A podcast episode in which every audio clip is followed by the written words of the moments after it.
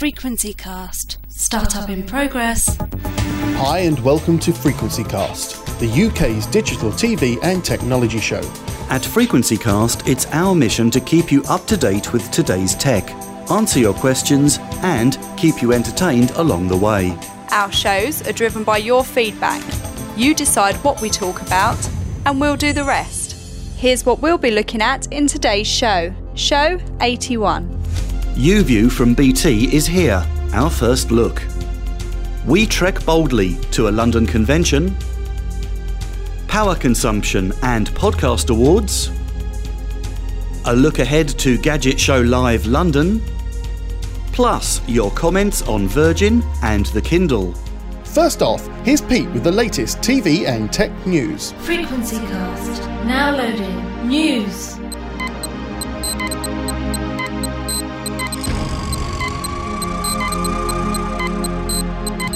News time and UK equals 4G. The first high speed 4G mobile network launched in 11 cities at the end of October, with plans for 98% coverage by the end of 2014. It's not cheap though. The prices for the first network, EE, start at £36 a month for just a 500 meg limit, but speeds are up to 500% faster than on 3G. If you're on 4G, get in touch and share your experiences. Next, the iPad mini is here. Sporting a 7.9 inch screen, but not a Retina one, the price is between 269 and 539 depending on the model. UK release date 2nd of November. Or you could save your money and get the new Kindle Fire HD, a high spec tablet for £159. See our show notes for more. Next, users of TomTom Live have been reporting that the live travel service has been unavailable for the last couple of weeks. The service relies on the Vodafone network, and the outage has recently been featured on BBC Watchdog. In radio news, more BBC local AM stations will be shutting down. Stations in Essex, Hereford, and Worcester will lose medium wave radio stations for a short period to see if anyone notices. This follows recent shutdowns elsewhere in the UK. Next, we've heard from top up TV customers reporting that TV box content has vanished. Apparently, this is due to contract issues with Universal, leaving those still on top up with even less content. Next, the world's most intelligent pen has got even cleverer, as LiveScribe have released their new Sky Pen. We reviewed the original Pulse pen back in Show 40, and this new model digitises what you write, including audio, and uploads it to the cloud.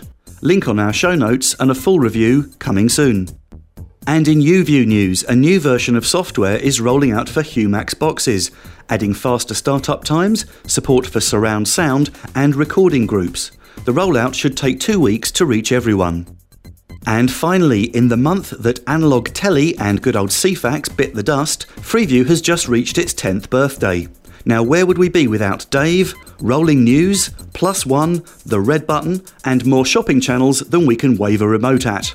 Happy birthday, Freeview! Thanks, Pete. For more news stories, go to frequencycast.co.uk forward slash news. Frequencycast, Now loading.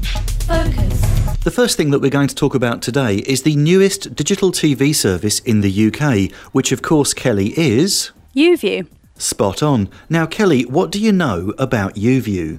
YouView is basically like a Freeview box, but it offers a little bit more. So you can still get all of your iPlayers basically from the box and you can watch it on your TV. Okay, so you're absolutely correct. It's basically Freeview with a hard disk recorder, which is the key bit, so you can record loads of hours of telly on this particular box. And of course, this rather clever little program guide. Now, you've got the seven days in the future program guide, and you can go in and do series link and all that kind of stuff.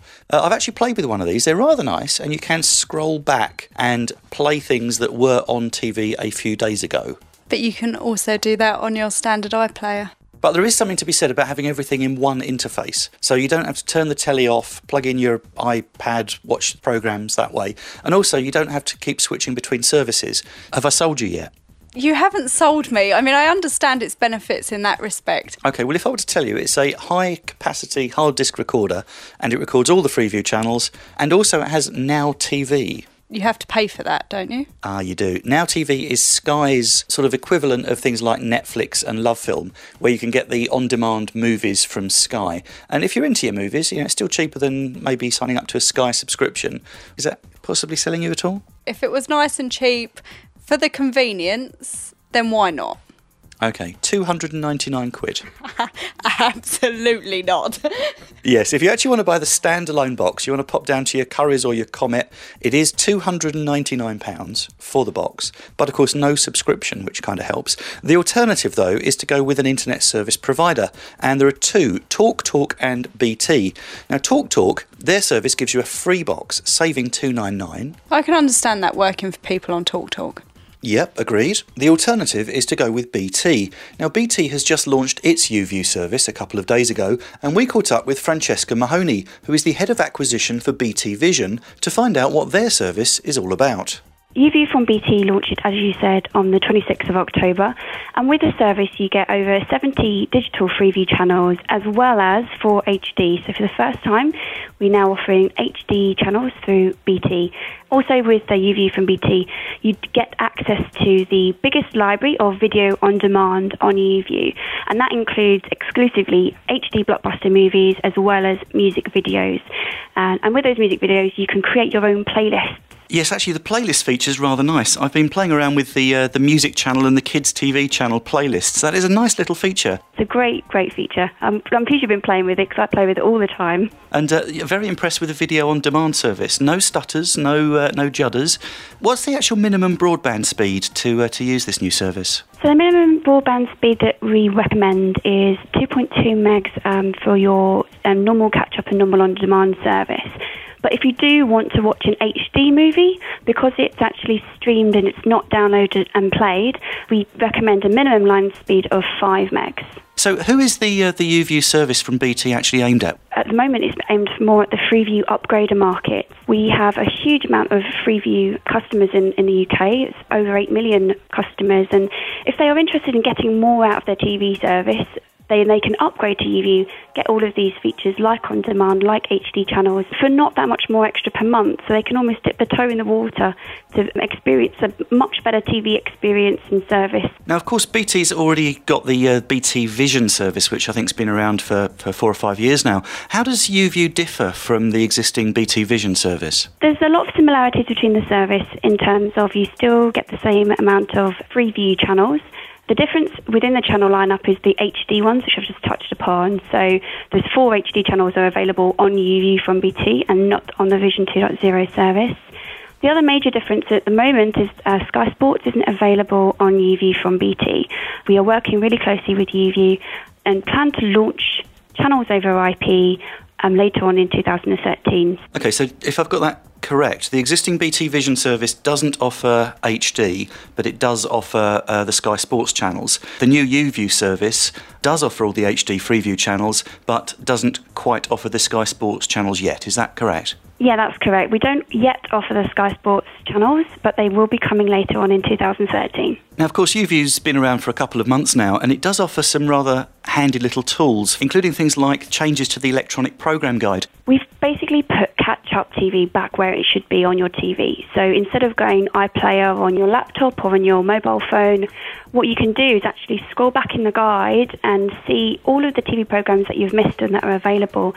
And just with one click, it will open straight away for you. So, for example, if you wanted to watch something on BBC, instead of going into the iPlayer and searching for the specific program, you literally just scroll back with the rewind button on your YouView remote control, get to the right day, and then click OK or click play, and it will play the asset straight away for you. So that's a really great quick, easy way to access your catch up TV. And I must admit, I have given that a try. It's so much easier than going out of the normal TV interface, firing up iPlayer, watching what you want, and then sort of struggling back to the menu. Yeah, it's great. We've had some really positive feedback on that feature. The other one we've also we had lots of positive feedback on is the search tool. So you can search by title, and as you search by title, it actually gives you suggestions as you go, so you don't have to type it all in.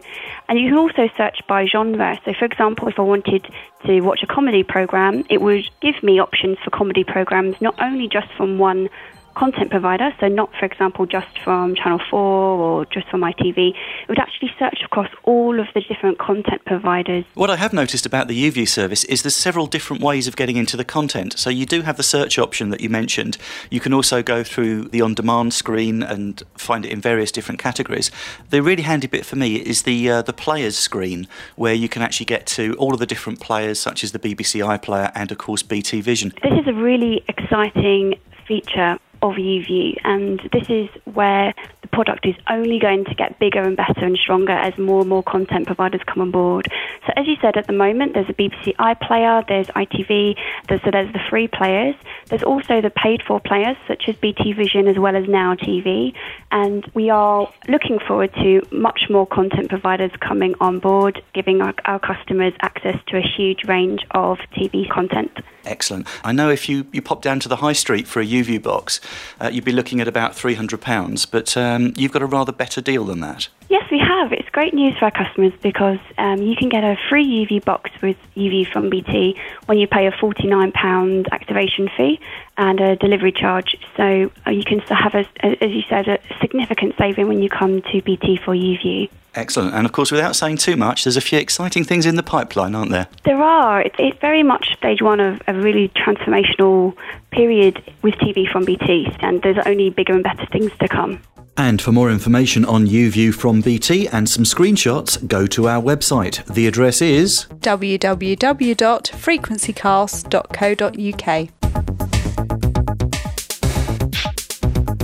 Now, Kelly, live long and prosper.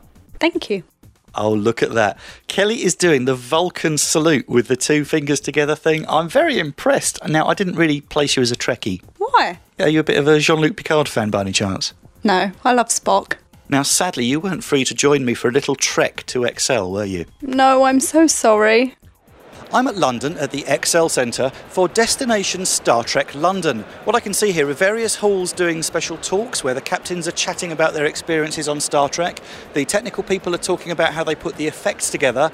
And I'm now joined by Sam and Carol, who are. We're, We're the, the Trekkie girls. Girls. Okay, so you're bloggers and you talk about all things to do with the, the Star Trek world, is that correct? Yeah, that's right. We're, um, we're 24th century girls stuck in the 21st century. Now you're in your uniforms, which is good. If I got this right, this is the original series uniform. Yes, yes these are both original. Um, I wear the red shirt, which is likely to die, and Sammy is a captain. So you run a blog. Could you give me a blatant plug for your blog website so that all the girlies listening to the show can go along and see what this is all about? Yeah, um, log on to www.trekkiegirls.com. Basically, we try to assimilate our friends into the 24th century mindset, and uh, and we'd like to assimilate you too, please. I'm guessing resistance is futile, is that right? Absolutely. now, I have a chap in front of me by the name of Dave from a company called Realize Digital, and what drew my attention to their stand is they have a replica of a Star Trek transporter room. You get your friend to stand up there and using any Android or iOS smartphone you can download the Beam Me Up app. You ask your friend to stand on the transporter, point the augmented reality camera towards it, and your friend will get beamed up. Halfway through, you can take a photograph and upload that to Facebook or Twitter. Very impressive technology. Uh, if I may, I'm going to beam off now. Thank you very much.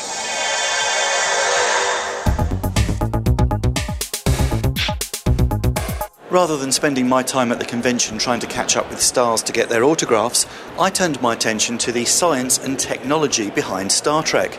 And I was lucky enough to catch up with Ronald D. Moore, who's a very well known screenwriter and producer for The Next Generation, Deep Space Nine, and Voyager there were just times when I found myself writing dialogue between you know Geordi and Picard about some engineering problem, and it was mostly about the rhythm of the conversation. And I would, you know, you would just write tech in the script for tech, and then the science consultant would tell you what to put in for that place and you just realize that some of this is just about pattern and rhythm. You know, Captain, the tech is teching, and if we don't stop the tech within 15 minutes, the, the warp engines will tech. Well, Mr. LaForge, call in auxiliary power and transfer the tech to the tech nacelles. No, Captain, that won't work. Wait, I have a theory, says Data. If we tech the tech in just the next five seconds, we might have a chance to finally tech our tech. You know, and you're just like, oh my God, how do I get out of this scene? Absolutely. Was there some kind of sort of Bible of, of tech expressions that you had to, to adhere to? There was a writer's guide, which we call the show Bible. There, there was the tech consultants. The Okudas had, you know, the technical compendium. There was a lot of information for writers, but most of the writers are liberal arts majors, and we don't know from this most of this stuff. And you, you sit in rooms and you find yourself in passionate arguments with other writers about what the warp drive can and cannot do, and yelling at each other because the transporter doesn't work that way. And at some point, you realize this is all madness, and it's just like, what are we doing? Right, I'm in a queue with two well dressed next generation people. Your names, please. I'm Jacob. I'm Malishka. And what are you queuing for here today? For a photo shoot with Michael Dorn and Brent Spiner. Whereabouts are you from? We're from Prague. Ah, from the Czech Republic. Ah, Yeshkovi Voci. Yeah. What we are offering today is a collection of Star Trek ships, which also come with a magazine that details the Star Trek ships. And the models are actually die cast and hand painted. Forgive me, but I know there's only about five or six enterprises. So this is going to be a, a fairly short series of uh, magazines? Well, at the moment, we've got 69 actual confirmed ships on the list. Got some of the um, highlights, which I think will be the USS Defiant, the Romulan Bird of Prey, and also the Borg Queen ship. Oh, the website address is www.startrek-starships.com.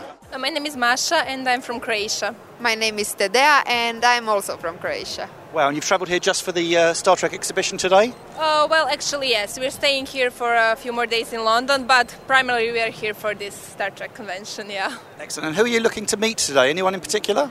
William Shatner. He's so sexy. and Patrick Stewart. He's so sexy. And I have to ask, these uniforms, did you actually wear these here or did you change when you got here? Uh, we wear them here.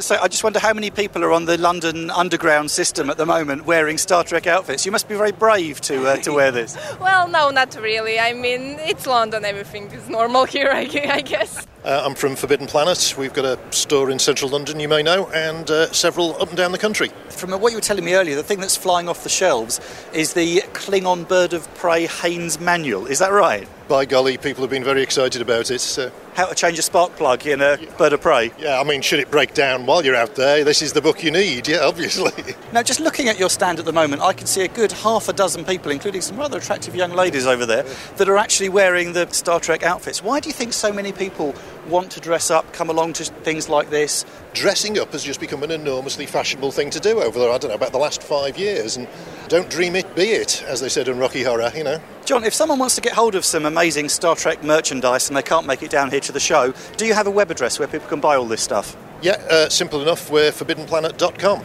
And for a full 17 minute version of my look at Destination Star Trek London, including some rather interesting photos, go to the website www.frequencycast.co.uk forward slash trek.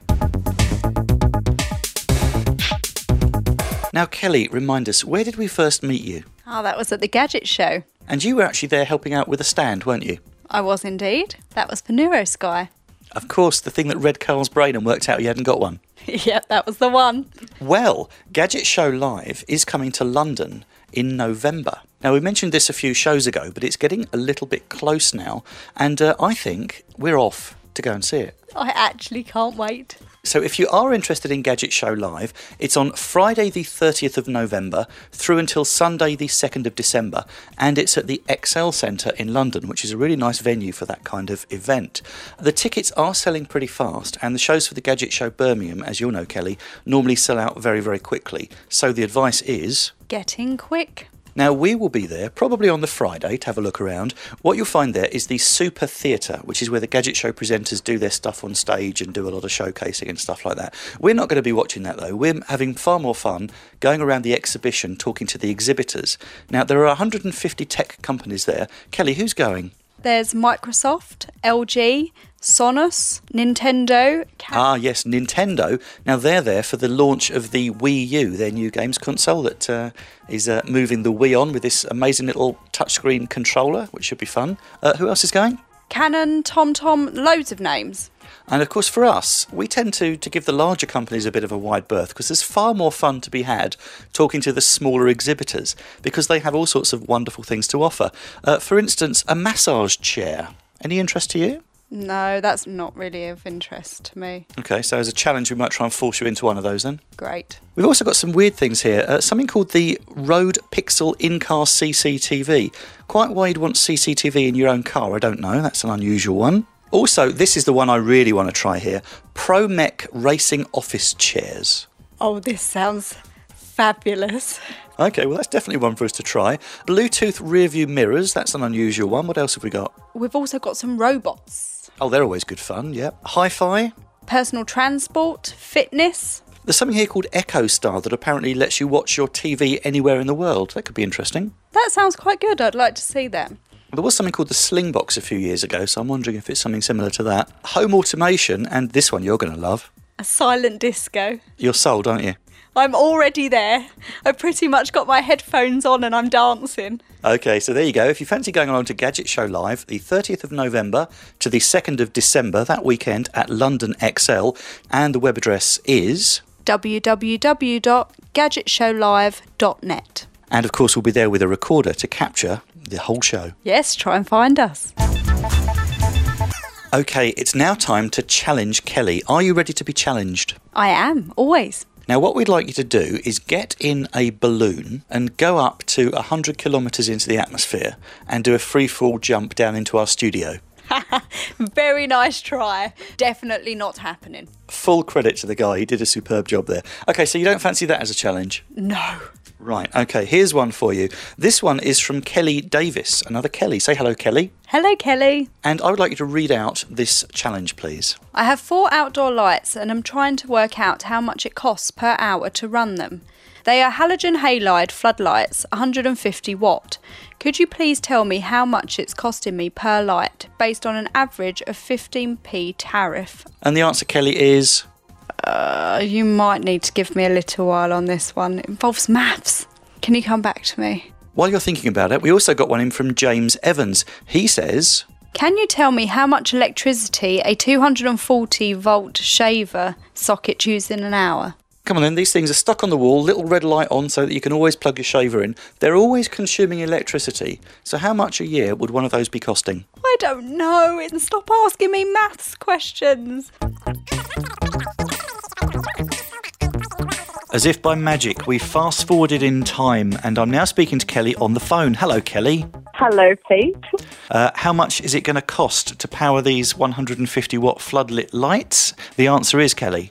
Four lights at 150 watts would be 600 watts or 0.6 kilowatt hours.